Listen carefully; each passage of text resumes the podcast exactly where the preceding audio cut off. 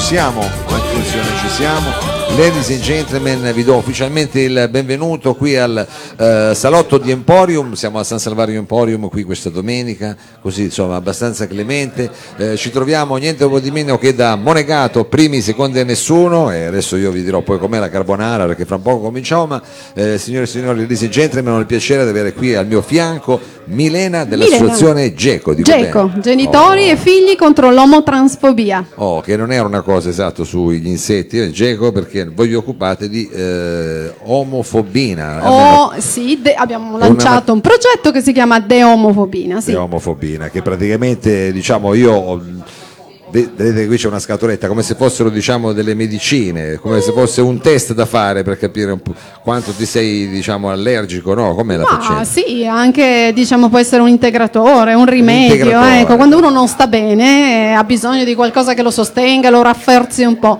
E noi riteniamo che la conoscenza sia assolutamente quello che occorre. Allora diciamo io ho un po' scherzato all'inizio, però in realtà è un progetto importante, interessante.